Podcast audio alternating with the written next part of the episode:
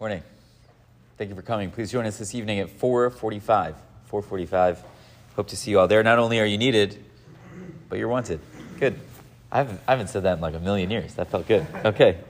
Uh, continuing in the Hilchot Hanukkah. Uh, last week I told you I wanted to start, but I hadn't looked to where we got up to, but I did. Uh, so now, now uh, I know what we're up to. So the Shulchan Aruch says we had mentioned last year. Uh, not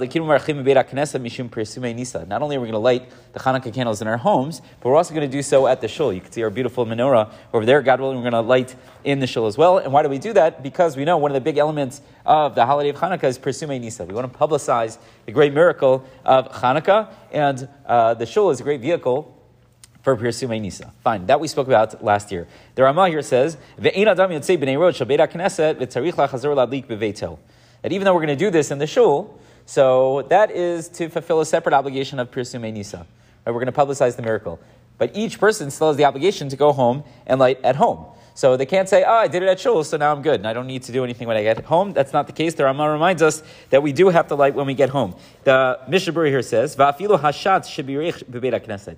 Even, he says, the shaliach tzibur, whoever is uh, lighting the, the candles here in shul, typically me. If I'm here, usually I do it. So even that person who's lighting the candles, even that person needs to go back and light at home right? Uh, certainly the people who aren't uh, doing the actual lighting, they would have to, but even the chazan would have to go back and do so. Because we know the obligation is ner ishu beito, that each household is supposed to have their candles lit. So this person would have to go back uh, as well.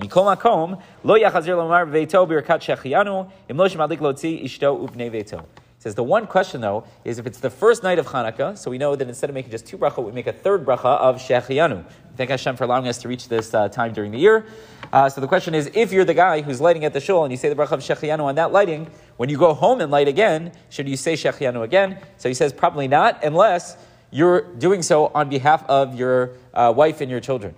Now, again, most of us, I think, uh, we have everyone lighting. They're going to say the brachot on their own, so it's probably not necessary. So in years past, when I've lit on the first night, I say Shechianu here, but I typically do not say it when I get home.